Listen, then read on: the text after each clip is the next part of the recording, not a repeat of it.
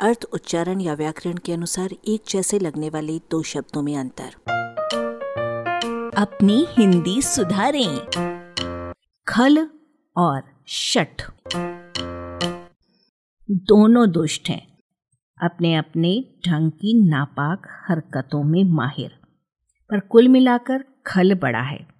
खल क्रूर होता है, शठ धोखेबाज। चाणक्य ने खल की तुलना सांप से करके उसे सांप से अधिक क्रूर बताया है, क्योंकि सांप मंत्र और औषधि से वश में आ जाता है, पर खल नहीं।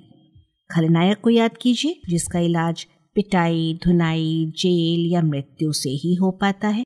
खल निर्लज होता है, चुगलखोर होता है, नीच होता है। मैं मूरख खल कामी कृपा करो भरता। खल धातु का एक अर्थ है गिरना। शट में शठ धातु है, जिसका अर्थ होता है धोखा देना और चोट मारना।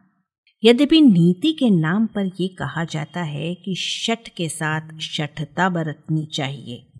शठे शठ्यम समाचरे। लेकिन यदि आप शठ नहीं हैं तो ऐसा नहीं कर सकते, क्योंकि शठ छली होता है, चालाक होता है, वो ठग होता है। साहित्य में शठ नायक ऐसा धोखेबाज, प्रेमी या बनावटी प्रेम करने वाला पति होता है, जो अपना अपराध छिपाने में चतुर हो। चतुर होने के कारण वो झगड़ा करने वालों और वालियों के मध्य समझौता कराने वाला मध्यस्थ भी होता है।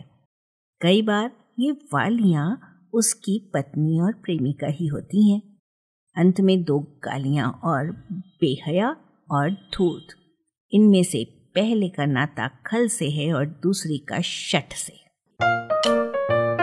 आलेख, भाषाविद डॉक्टर रमेश चंद्र मेहरोत्रा, वाचक स्वर संज्ञा टंडन। अरबा की प्रस्तुति।